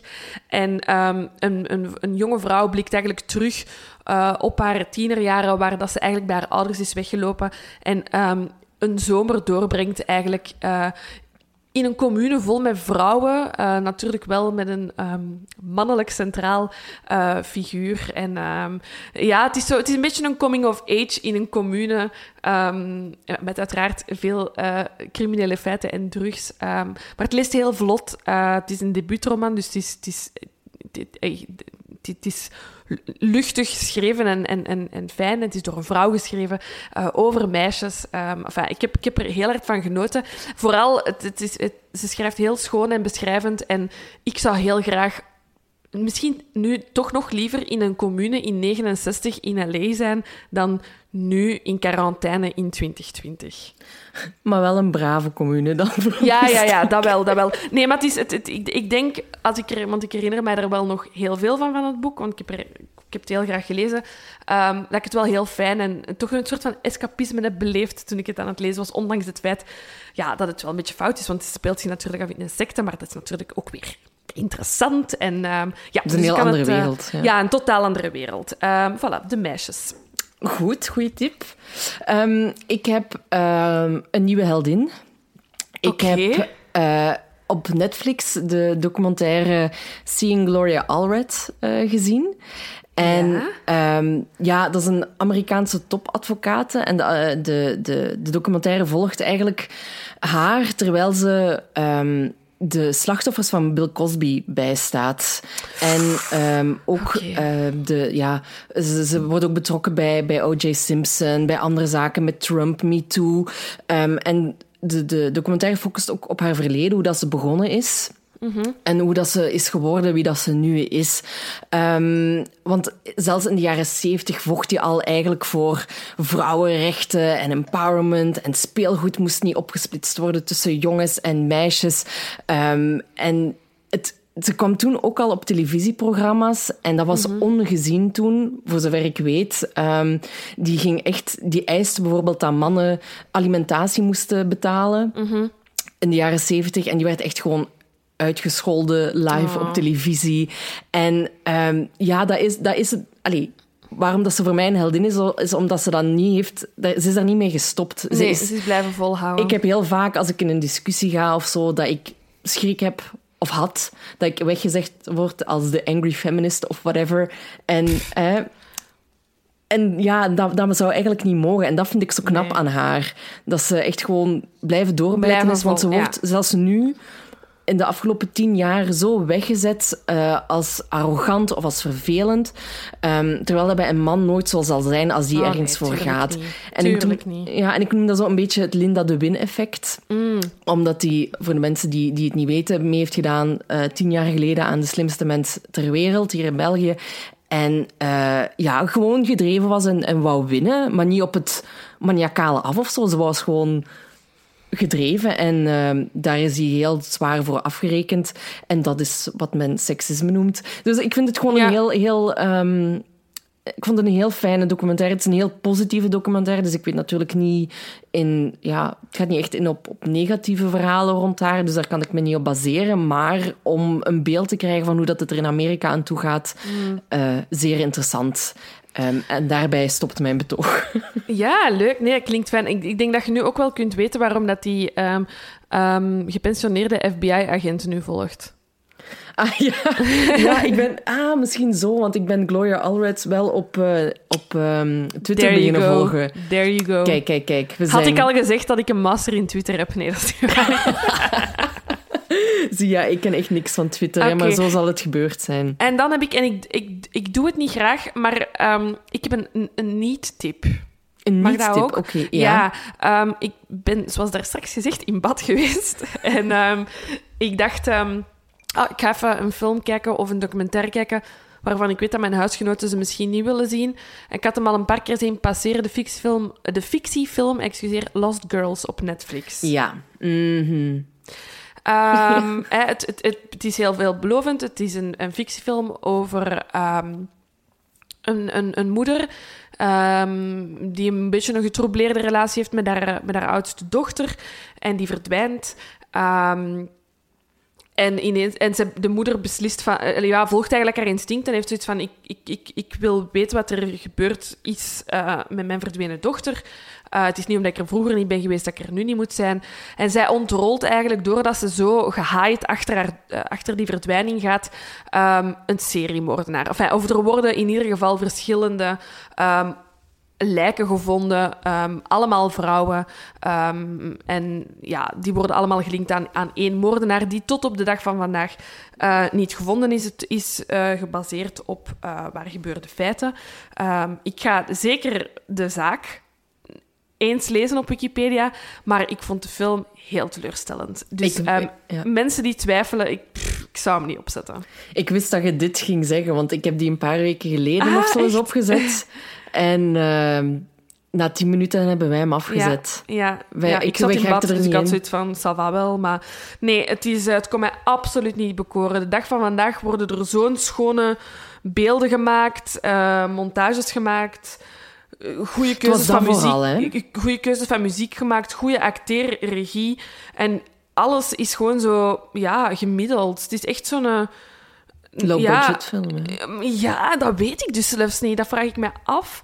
Uh, want hij wordt bij Netflix wel echt Ah, wel, uh, zo naar leek het in ieder geduwd. geval wel. Snapte? Het leek voor mij een, een, een, een low-budget film. En Ja. ja. weet je, als je hem wel goed, goed vindt, des te beter natuurlijk. Maar mij kon hem inderdaad ook niet, niet bekoren, nee. Nee, nee, dus voor de mensen die twijfelen, ehm, ik zou het niet doen. De zaak vind ik wel heel interessant. Uh, dus ik wil, ik wil er zeker iets over lezen.